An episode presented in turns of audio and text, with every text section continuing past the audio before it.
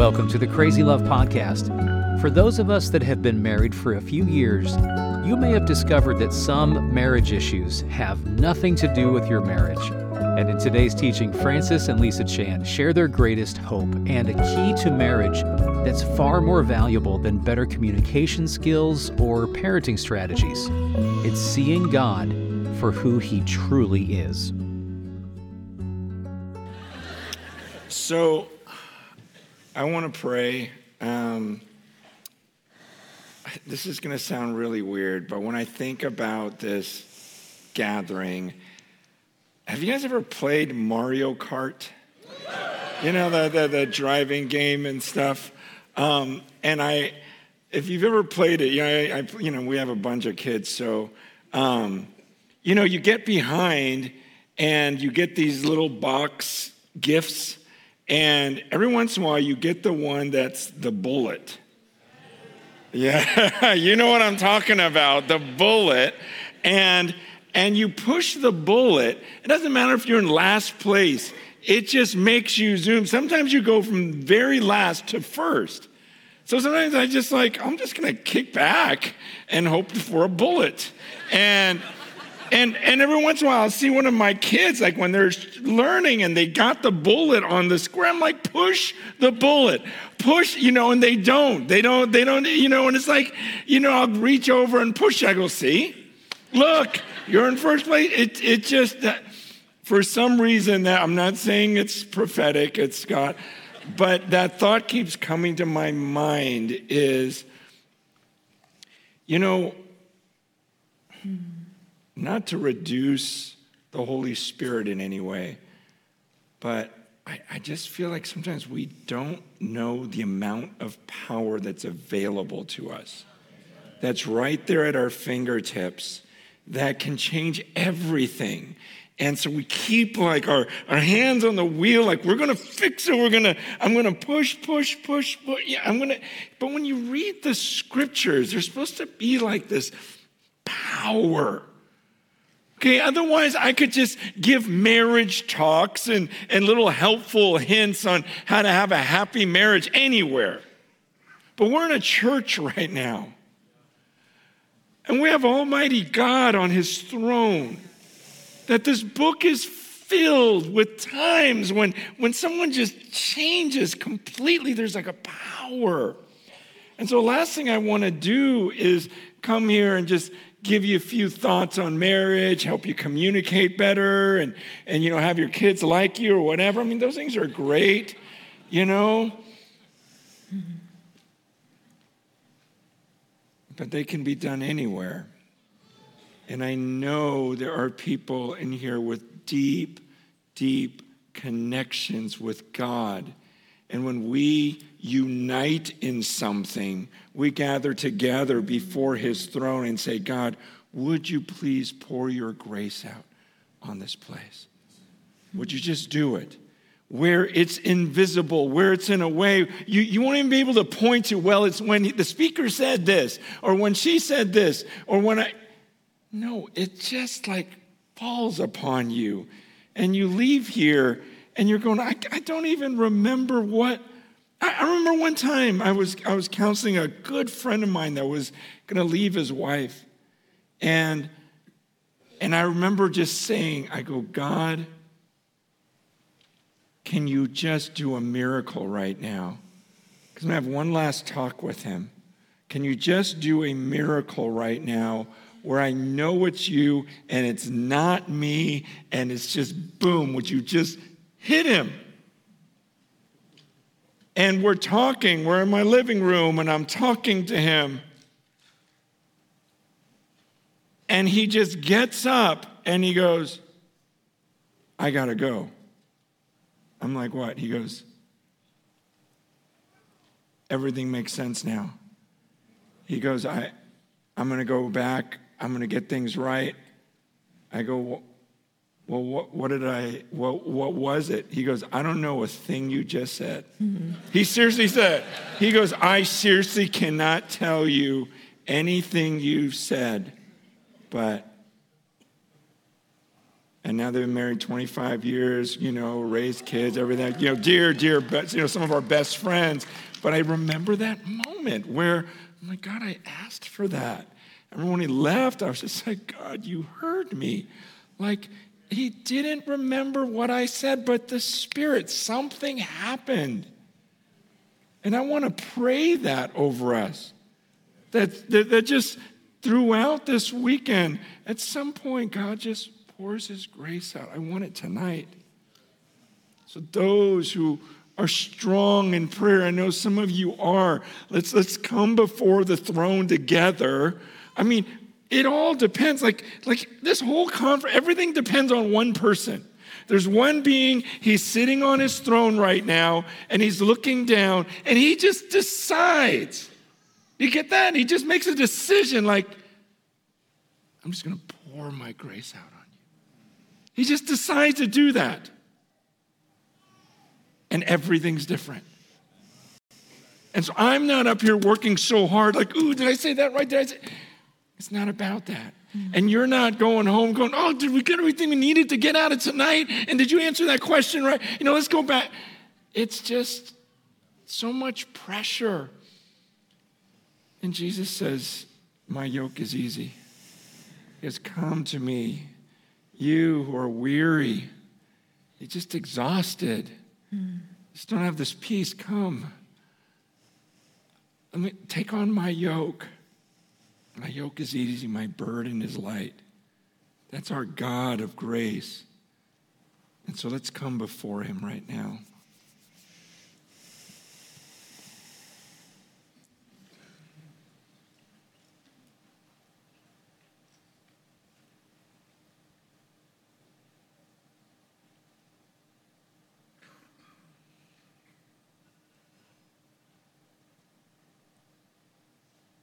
Praise you, Jesus. Praise you, King of kings and Lord of lords. Praise you, Almighty God, sitting on your throne, giving us life right now, keeping everyone in this room alive, allowing all of our brains to work well enough to understand words of this prayer. Everything's in your hands. And you're a God of grace. I am so grateful that you're a God of grace. Mm-hmm. Where would we be if you were not a God of grace and mercy? Lord Jesus Christ, Son of God, have mercy on us. I pray that you would pour your grace out every person here, everyone who's watching on a screen. It's all up to you. This is all a waste of time unless you decide to open our eyes, Lord. Show us the lies we've believed. Show us the power that's available to us. Show us the amount of love we could have. Oh, God. Please, Holy Spirit, please come and fill this place.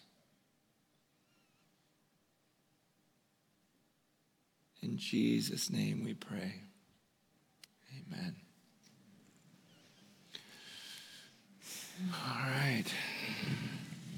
Well, I'm going to have Lisa kind of maybe share where we're at in life, introduce the family. Where we're at in life. Um, we've. you know, just kind of give a state of the union. We are. we are a union of nine. We have seven children. Um, but we have grown. We have two married daughters and three granddaughters. Oh, yes, there they are. Um, Rachel and Justin, and their two bigger girls, five and almost three, and then Mercy and Peter, and their little baby Anna. She's six months now. And right next to me is our daughter, Dalal, who came to us through adoption. And Zeke and Ellie are on the end. They're our 17 and 18 year olds. Um, they are actually both out of the country right now with YWAM, um, South Africa and Bahrain. I don't know how to say that exactly. Um, and then we have two left at home Claire and Silas, our 11 and 8 year old. So. And Zeke, my son on the right, he's not that, I'm taller than him. I don't know what happened on this picture. I mean, I'd love for him to be that tall. I'm like, you look like a foot taller than me, and he's actually an inch shorter than me.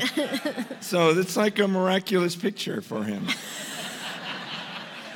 Are you a little bit mad? No, no. I, I just don't understand it. I don't know what he does.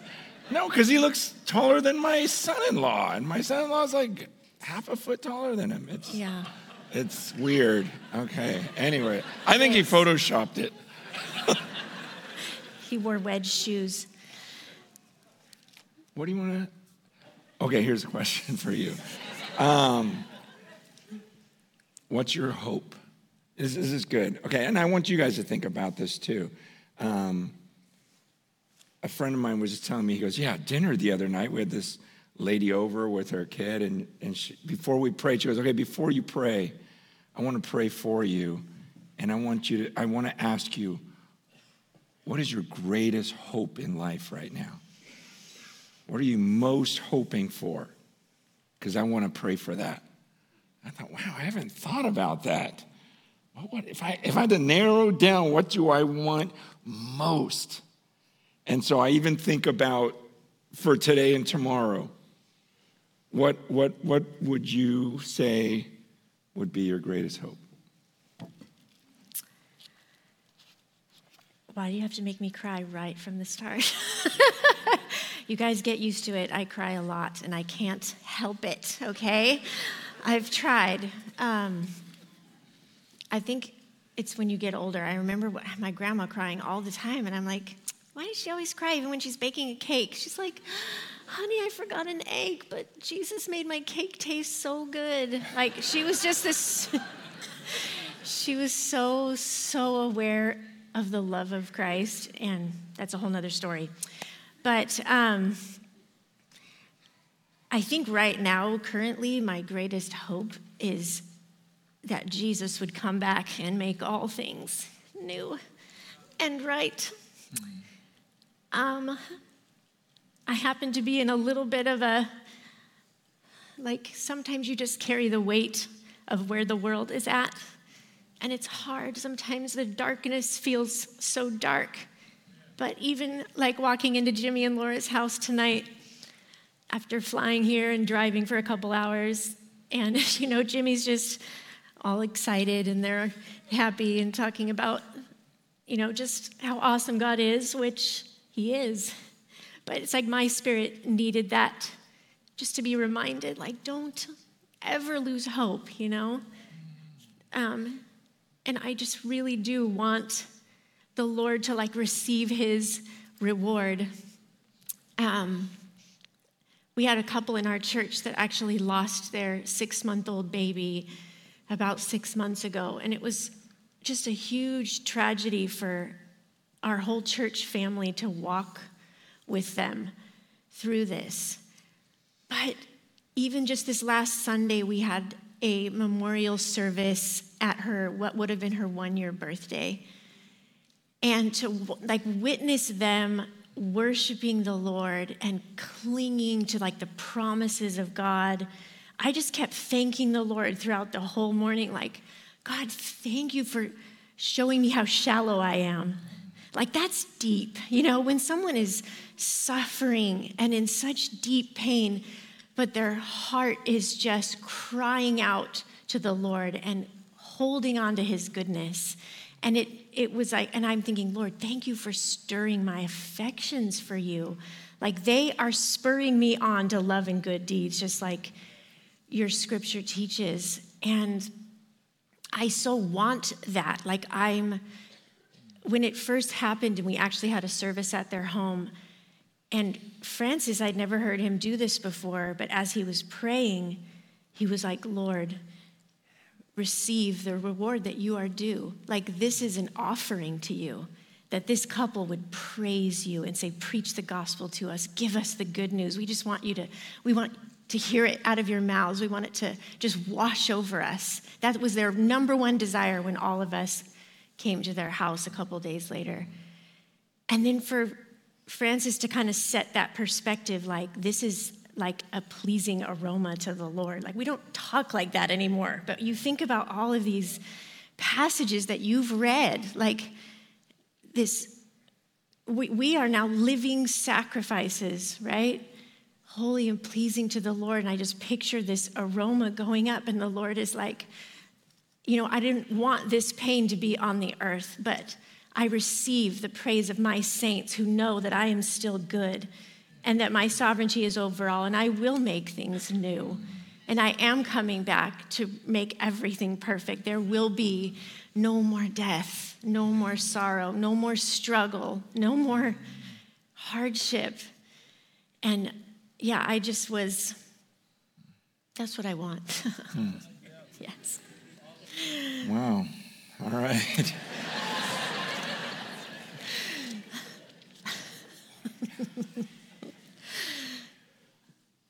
good. she just know she was uh, when I met her. She oh was. Oh my goodness! She Stop was it. Miss Teen California. I was just thinking about that one because they usually ask you, if, you know, what is your hope for the world? So I just felt that. Anyways, um, I definitely would not have given that answer. I was 17 years old. It was very what, shallow. yeah. But uh, I don't know why I brought that up. Um, he literally brings it up all the time. I just think it's funny that you were in pageants. Like, honey, it's I mean, been uh, over 30 years. You need to let it go. I'm still proud of you, honey. if they had like a Miss Grandma California, she would dominate. Dominate. Thank you, okay. Dear. Thank you for that. Um, but you know what, what Lisa was saying about our friends. I mean, it was, it, it is, uh, it's just one of those moments where you go, "Oh, I'm so grateful to be surrounded by godly people like this." I mean, when we first went to their house, I mean, this was just shortly after the, you know, their their their child died. This is our biggest fear, right? Let's just let's just be real right any of us that are parents this is our this is what i hate about living on the earth you know like lisa said we have got a son in africa another one in the middle east you know daughter in the middle east I, you know, she was sick for like two weeks straight. We can't get to her. We don't know what's going on. It's it's those types of things, and you you, you know, and then and then it, then it happens to some of your closest friends, and and and and you go to the house, and you know, immediately they just come up and they just embrace and they just sob. You know, and all the elders and wives were there, and we all just we just wept we just wept together. We don't know what to say. We just all got in a circle, like 15 of us, and we're just crying together. It's probably 20 minutes of just crying together until, you know, the mom just goes, okay, please just, just, someone preach the gospel to us. Preach the gospel. We need to hear good news. Just, just start saying verses. Just, you know, and it was just so powerful. And I, I, just kept thinking about how, wow, you two are defeating the enemy right now. Do you know how angry the enemy is right now and how honored God is? And it's just beautiful. Like, that's what we want to do as a family. That's what we want to do as a couple. I mean, when I think about uh, my hope, gosh.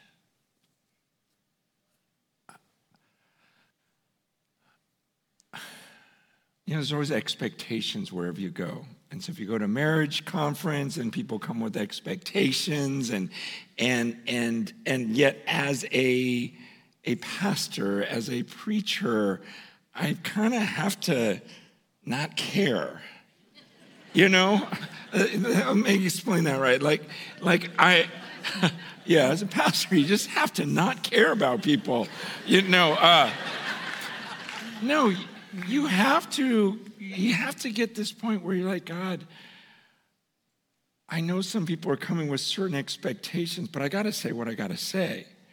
You know, like you, you just go, Lord, I'm, I'm not put on this earth to meet everyone's expectations. I want to meet yours. I want to say what you and and really when I pray, like I'm on my knees over there going, God, what what is the most loving thing I could say to you? It's, it's like your kids, they want something specific, but you have to think, is that the most loving thing for them? Is that what's best? Is that that's what's most needed? And as, as I'm on my knees over, I'm like, God, just, just make me love these people, like care about you as individuals, like really care, not come up here and do my thing, okay? But, but to care about every single soul that's here. Man, and, and as I do that, honestly, I, it's not my goal, it's not my hope that you just have a happy marriage. Okay? This is this, we didn't even, and it's not like a bait and switch. We didn't say, hey, how to have a happy marriage. You know, that's the name of this. No, it's marriage in light of eternity. Okay, then that's what we call our book. You and me forever, marriage in light of eternity. Okay, understanding like this life is over any second. There's no guarantee that everyone that's here on a Friday evening, everyone that's watching this on their screen on the Friday evening, that you're going to make it to tomorrow night. There's no guarantee of that. And so when I think, okay, what's the most loving thing I can do is, is helping you think with an eternal lens, like, like to, to prepare you for the most important second of your existence. That one second when suddenly this is just over. It's just over, and I find myself before this almighty being. Like that second, what is that going to be like? And, and, and so my heart just always goes back to that. And besides, the thing is, is, is so many marriage issues are not really marriage issues. It's really, that's not at the root of it. At the root of it is do I really know him? Am I so at peace with him? Do I get so much pleasure from knowing this God that I'm going to face one day that I'm just overflowing? Like Psalm 23 says, like my cup runneth over where he says, The Lord's my shepherd, and so I don't have these wants. In fact, my cup is overflowing. It's, you know, picture a cup here, and I'm just, you know, like, like if this is my life, this, this little cap, you know, it's just like, it's just like, whoa, whoa, whoa. It's, it's just going, it's, it's overflowing, and I'm so full that I'm not looking to my wife and going, oh, I feel so empty. I'm so needy. Help.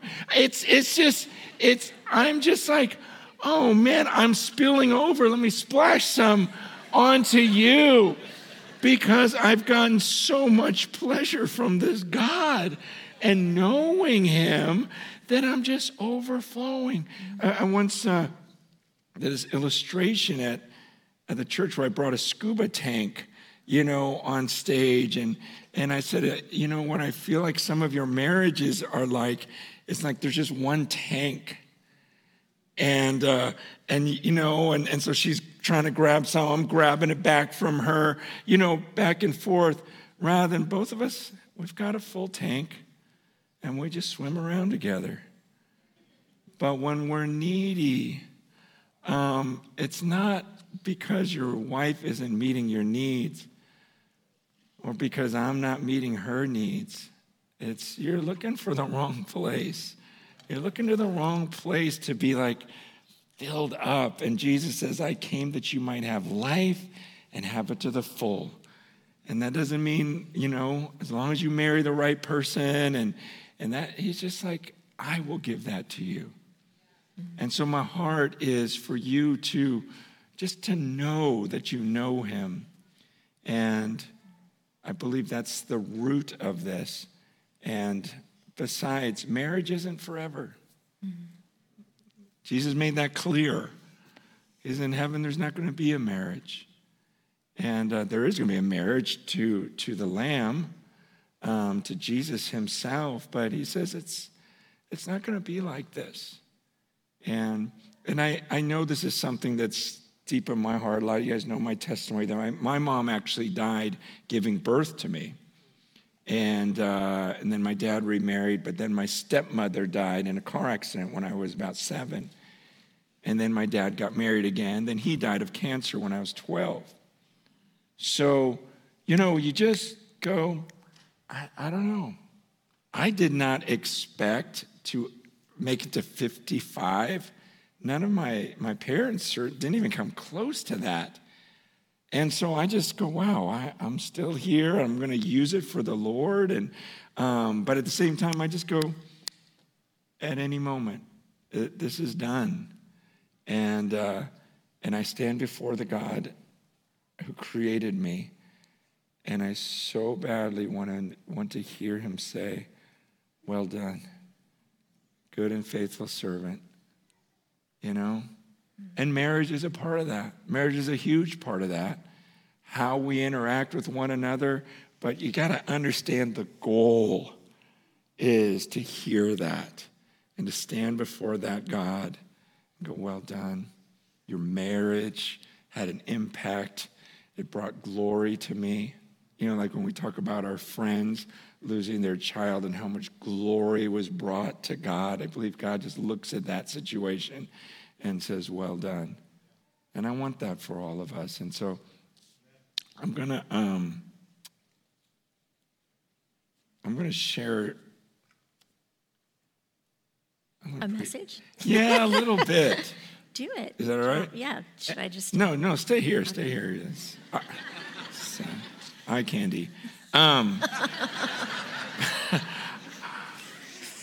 and you can uh, share more tomorrow morning. Great. But if you have something, interrupt me. Great. Okay. Because, okay, uh, I just want to share a couple passages with you. Um, just to remind you of who we're talking about. Sometimes we get, get in church and you know that old hymn that says, Prone to wander, Lord, I feel it, prone to leave the God I love. Like we just, we, we just prone to wander, right? You just feel it like, like you can know something at one moment and then just wander so far from that truth. And so I just want to remind you of who our God is. And some of this, now I'll share that later. Okay, but but Hebrews chapter 12.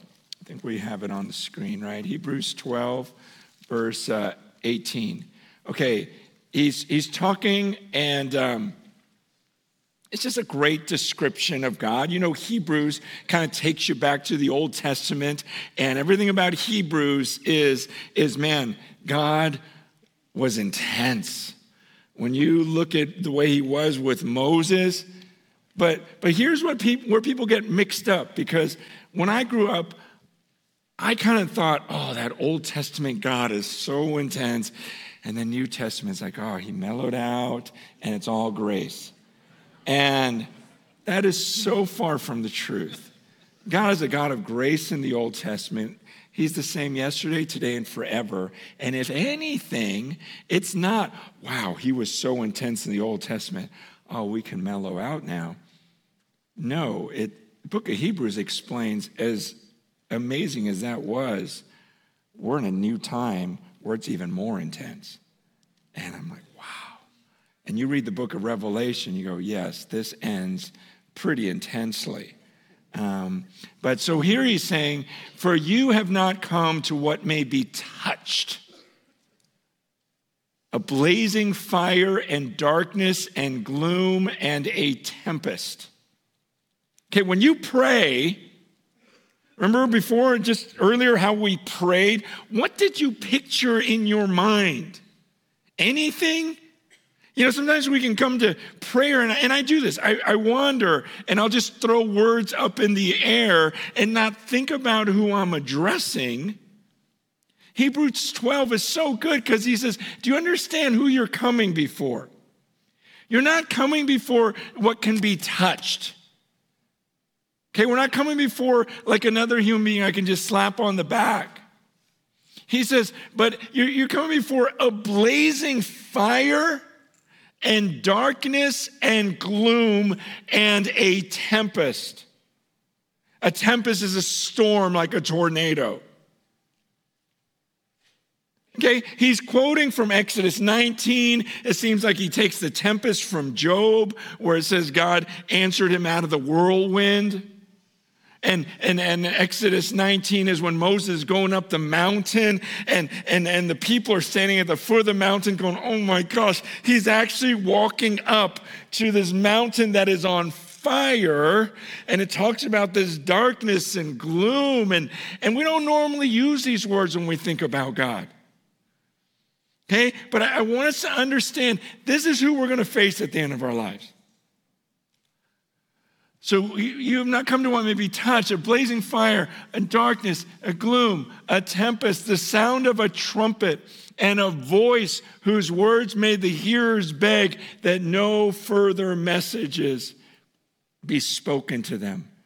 You see, the people back then, when they, when they saw all of that and they heard this trumpet, they're telling Moses, okay, we're not getting close to that mountain. We don't want to hear the voice of God anymore because we're surprised we're still alive after hearing that. You just go on our behalf. Okay, this is the same God we pray to right now. One of the most impactful moments in my life was when God gave me the clarity to think about who I'm praying to before I just start talking. And it's become a practice in my life that I wander from occasionally, but then I get right back. Oh, wait a second, who am I talking to? Oh, yeah, and passages like this come to mind. Then the next verse for they could not endure the order that was given. If even a beast touches the mountain, it shall be, be stoned. Indeed, so terrifying was the sight that Moses said, I tremble with fear. But you have come to Mount Zion, to the city of the living God, the heavenly Jerusalem. Okay, so this is where he gets in the New Testament. He says, Not only that, but in addition to that, you have this understanding that you've come to Mount Zion, to the city of the living God. So, so Moses was on Mount Sinai. Here now you've come to Mount Zion, the city of the living God, the heavenly, the Jerusalem, and to innumerable angels in festal gathering. So picture more angels than you could even imagine up there celebrating so, so when I pray, I'm coming for this God who's this blazing fire. It's not just someone you can touch, just, you know, just this a voice like a trumpet and, and on and on and on, this tempest, this whirlwind. But then there's also just innumerable angels celebrating at his throne. And now I'm going to talk to him. And he goes on. And he says, And to the assembly of the firstborn who are enrolled in heaven, and to God, the judge of all, and to the spirits of the righteous made perfect, and to Jesus, the mediator of a new covenant, and to the sprinkled blood that speaks a better word than the, the blood of Abel. So he says, uh,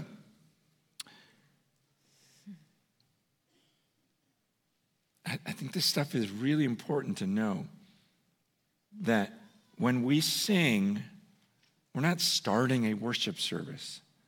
Like there's something going on in heaven. Okay? Something's going on right now. They're celebrating him.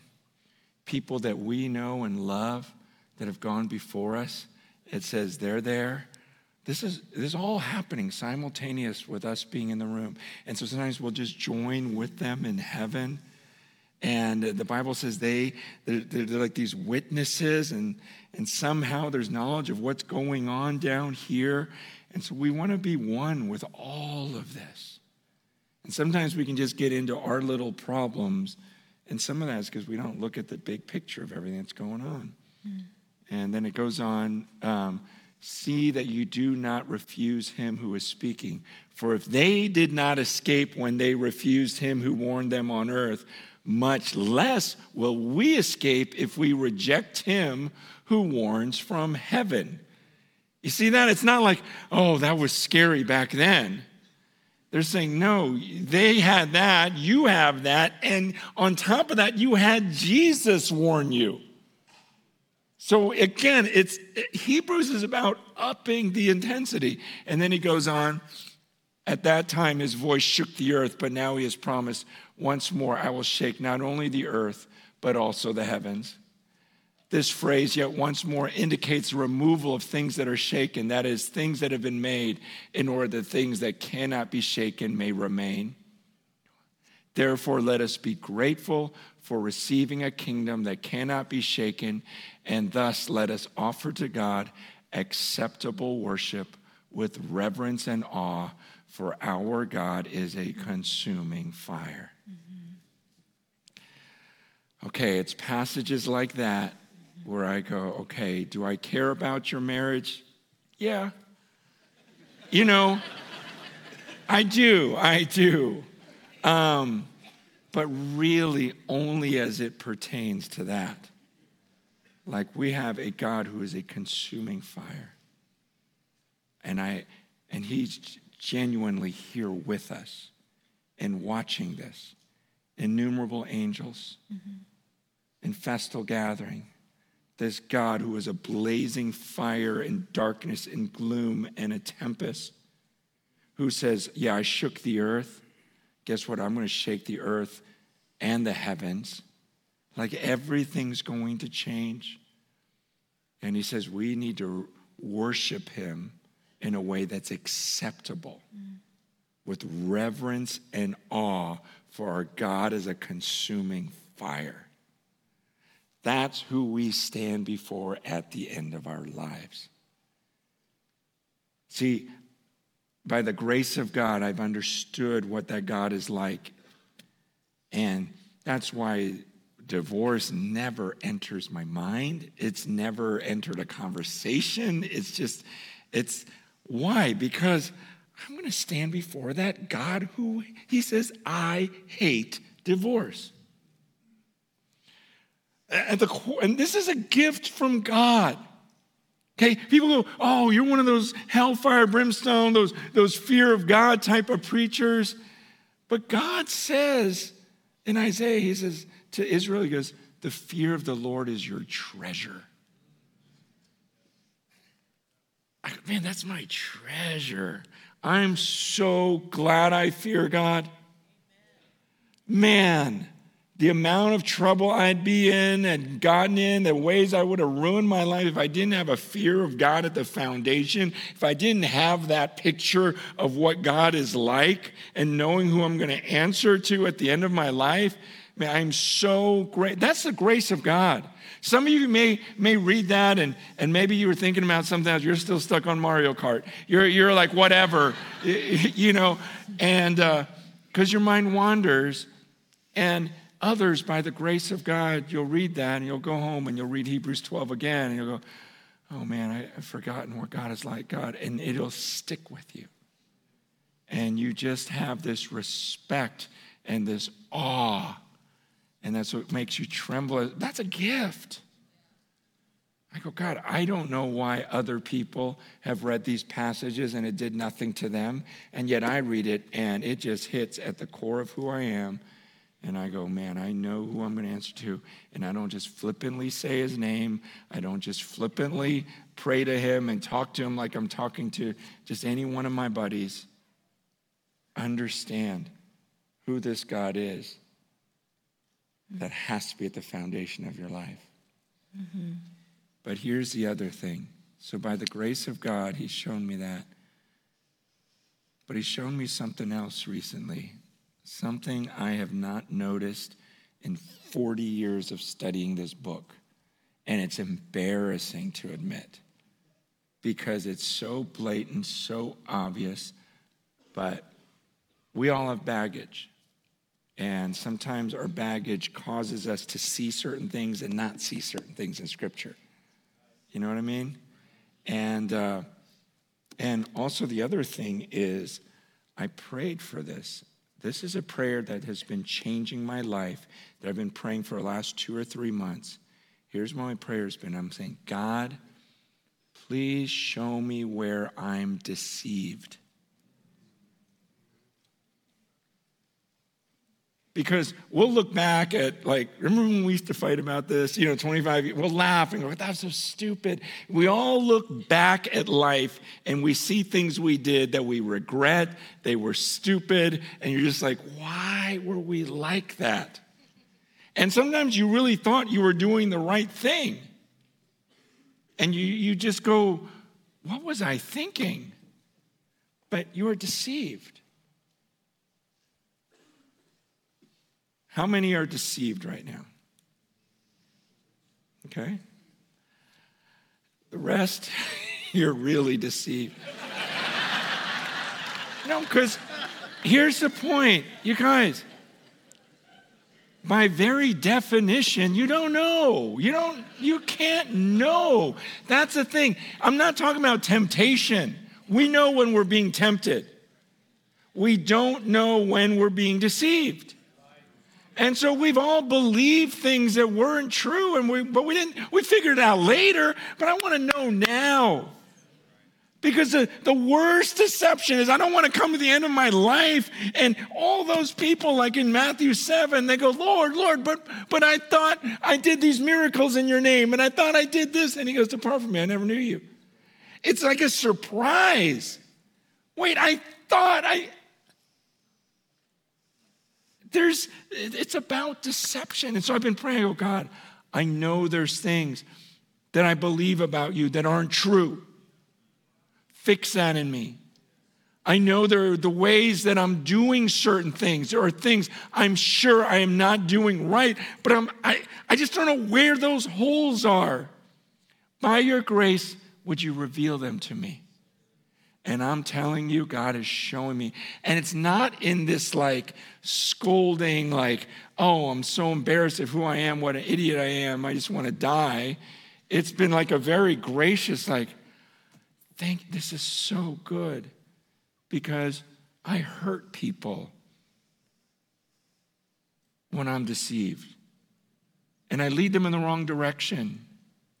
And the older we get, the more regrets you have in your life, and the more you realize, yes, some things you can laugh about, but then some of your deception and some of your mistakes hurt people for a lifetime. And it's not funny, especially when it's your own children.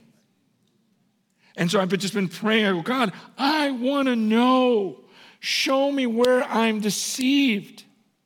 Show me where I think I'm right and I'm not. And I'm begging you, pray that this weekend. Pray that tonight. God, show me where I'm deceived. Because the enemy is a deceiver. He's a liar, the Bible says. So it puts these lies in your head, and, and it's not like you just muster up your, by your own power. Yes, we read the word, but we also depend on the Holy Spirit to enlighten us. So here's a passage Hebrews chapter 4. This has been so beautiful to me. Hebrews 4, verse 14. I think I gave it to you guys.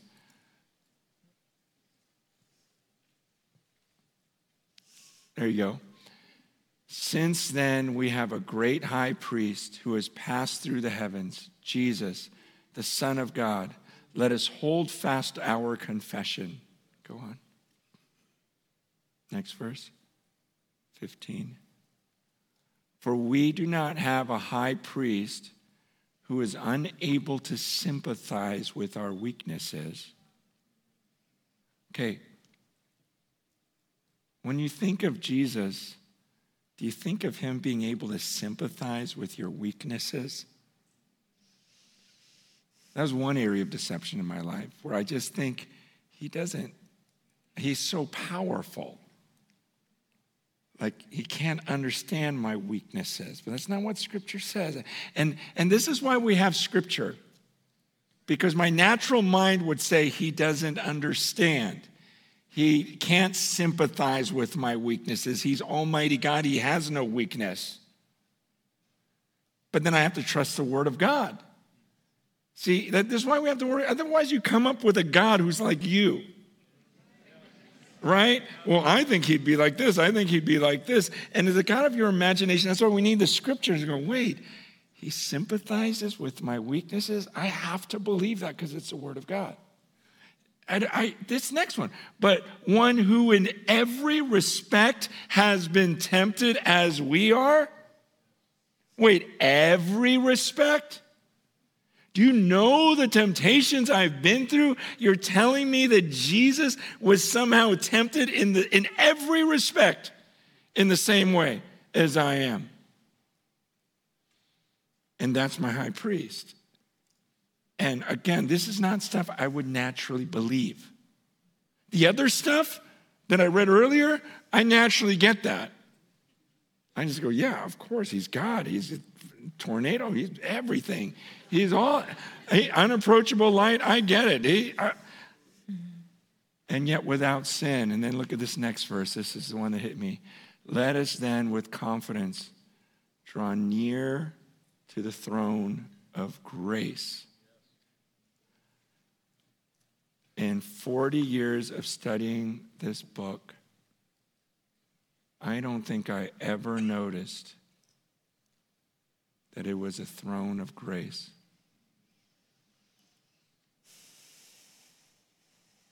I have preached many sermons about the throne of God.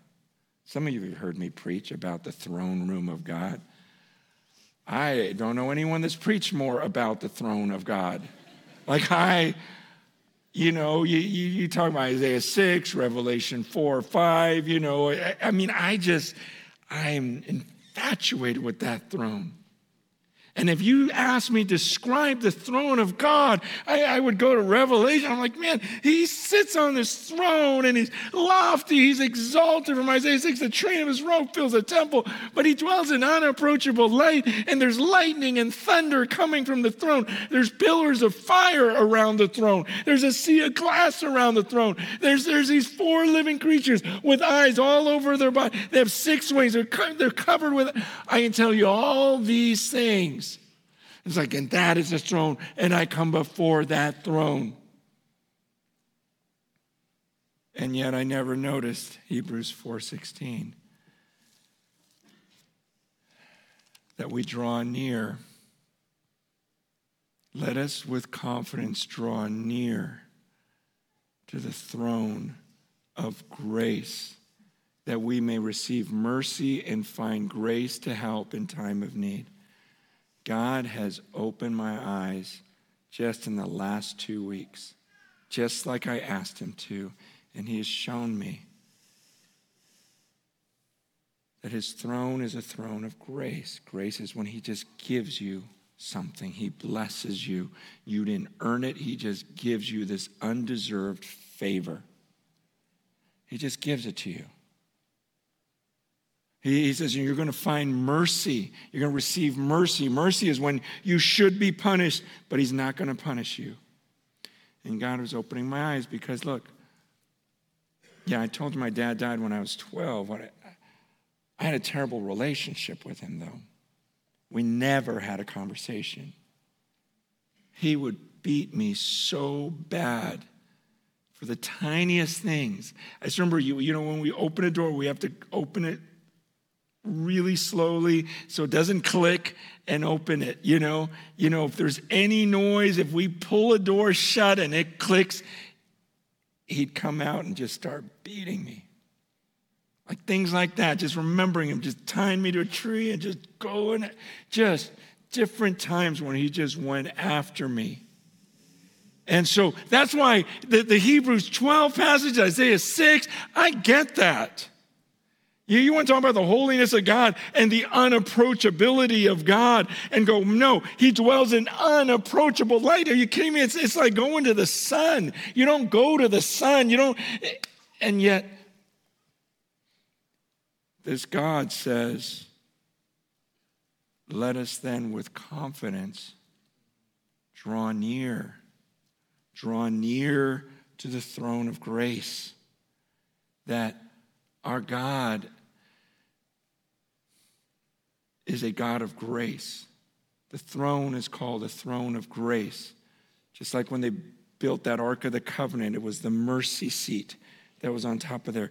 And, and when Moses, you know, heard from God, you know, and God's revealing himself, he says, The Lord, the Lord. A God merciful and compassionate, slow to anger, abounding in steadfast love. Like, this is our God. And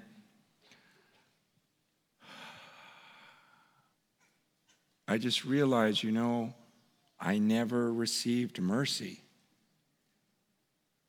I, I always got punished beyond what I deserved in my mind, you know?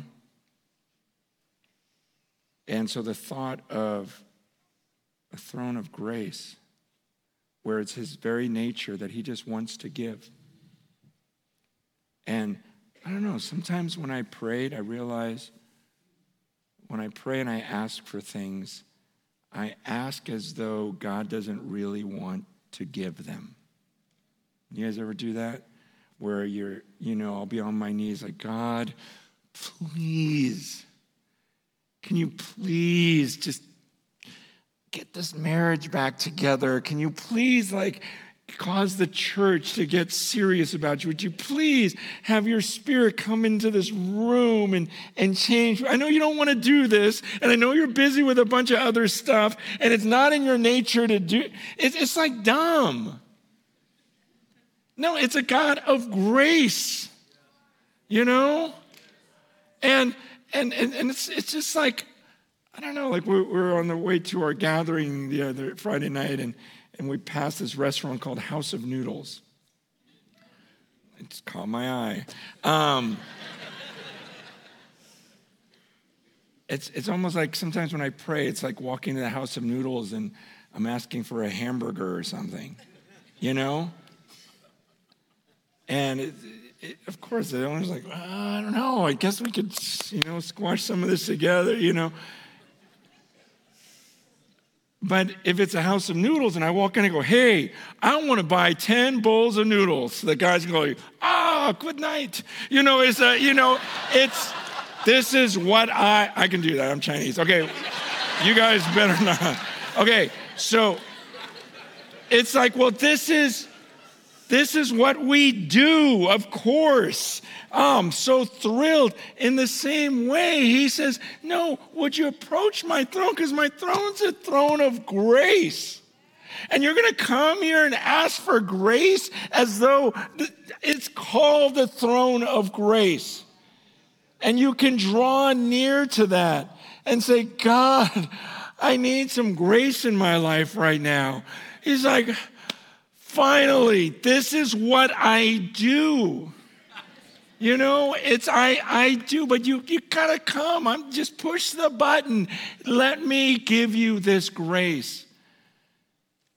So this is a this has been such a powerful now do i did i know that god was god of grace of course i did i've studied but you know it's just one of those times where god just like oh i really get it and i never thought of your throne as the throne of grace. I don't think I've ever called it a throne. How many times have I read this book? And yet, different verses will pay, you know, throne of grace, and I'll just keep reading.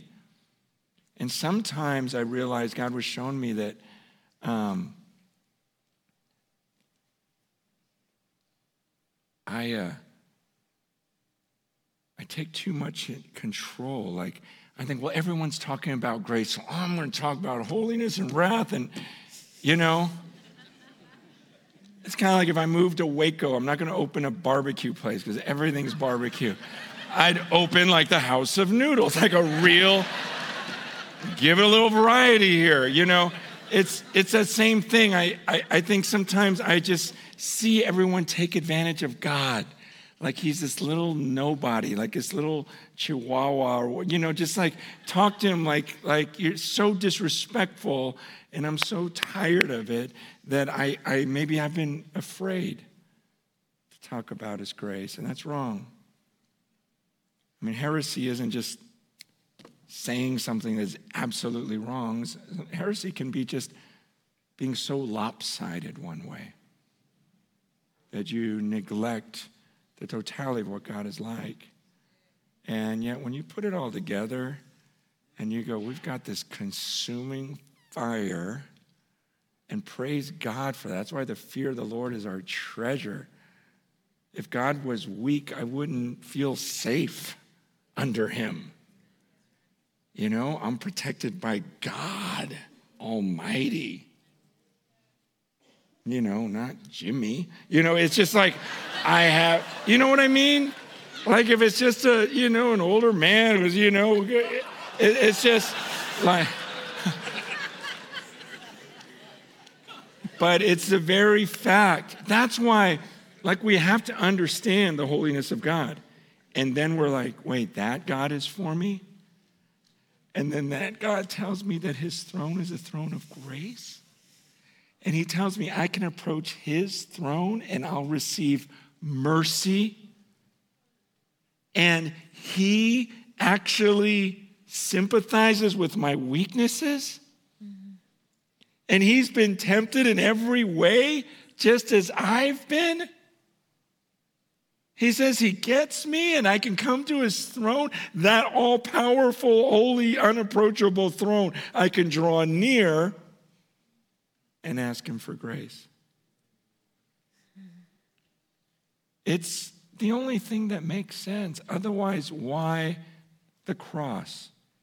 If God was not a God of grace, don't you understand that? That's what the cross was all about. We know these verses while we were yet sinners.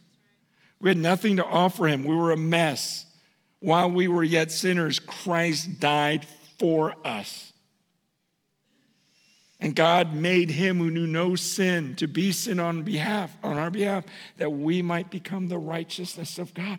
This is all just do you understand that there's this almighty God up there, but he's a God of grace. That's why, despite all your rebellion and everything you've done, and He knows every secret, He knows your weaknesses, He knows the lies that are in this room, He knows the thoughts that have gone through your minds, He knows it all. And that's why Jesus died on the cross. He was paying for that. He paid for that. Why? Because God is a God of mercy and grace. He's like, they deserve it, and I have all power to execute my wrath, and they are by nature objects of wrath. But I'm going to show the greatest act of grace because I want you to know what my throne is like. That you can come and find mercy You'll receive mercy and you'll find grace in your time of need. That's why we wanted to start tonight in prayer and with the right picture of God. Because we all can kind of lean one way or another. And some of it is the way we were brought up.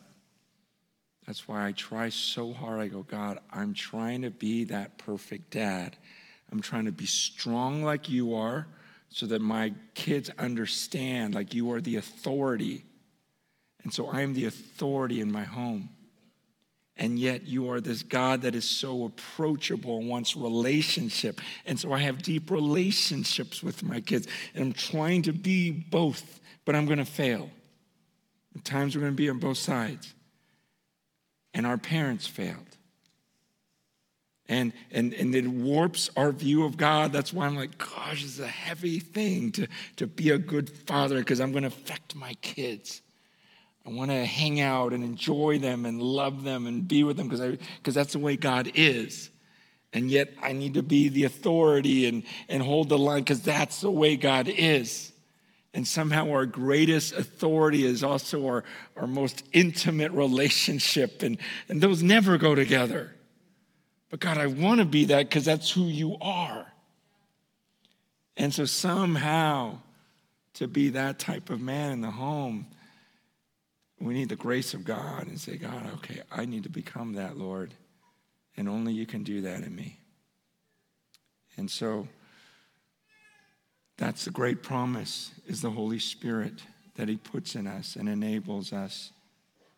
Even, even though I didn't really understand that throne of grace that well, um, even though this is a new revelation to me, some reason God had grace on my life.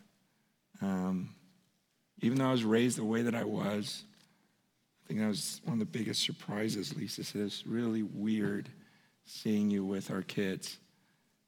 Like you immediately just loved them and you never tasted of that, and yet they're crazy about you. You're crazy about them. That's a grace of God. I don't, I don't, I didn't even read Throne of Grace till a couple weeks ago. You know, like I, that's what I mean. It's like God just gives you things. It's like the bullet. It's just like, I'm a great dad. You know, like it, it's just, how did that happen? It's just His grace. But we got to come and we've got to believe. You got to believe that He's an almighty God and He's a God of grace. And you pray to Him and you'll find grace. So I already went over our time, but I don't know, I still got 50 seconds. Um, Lisa's going to preach to you tomorrow. Um, I, can you pray Sure. for everyone?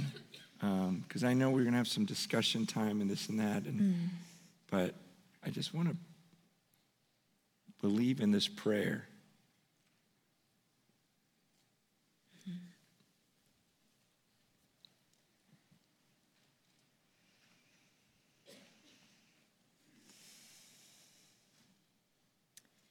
God, have mercy on us. We need your grace to understand who you are, what you have accomplished, what you are doing. I pray, Lord, that your spirit would lead and direct conversation between husbands and wives so that our marriages can glorify you, God, so we can bring you the glory that you deserve. Would you pour out wisdom that we do not have on our own, Lord? We recognize our weakness. We come with all of our baggage and lay it before you and say, Please, Lord, mm. take this and bring beauty from ashes. That's what you do. So I just pray for Holy Spirit directed conversation now. And I pray for a spirit of humility, Lord, hmm. because pride is our greatest enemy. Hmm. And you oppose the proud. You stand against us when we're so proud. Hmm. So please give us a spirit of humility. Just by your grace, Lord, we need humility. We want to be humble because you give grace to the humble.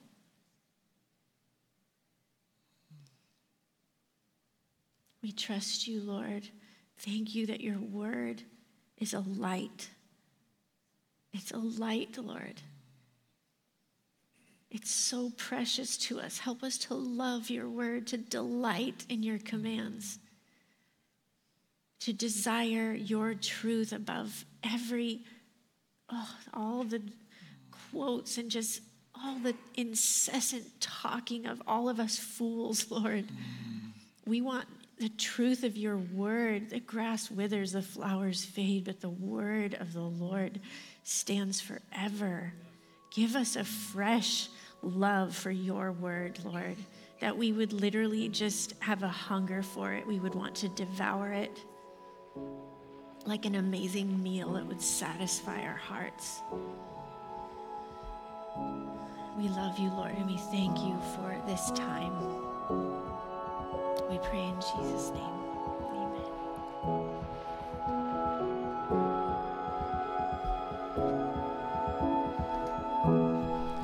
Thank you for listening to the Crazy Love Podcast. Join us next time for a new episode, but until then, for more resources from Crazy Love Ministries or to support the work of Crazy Love, please visit our website at crazylove.org.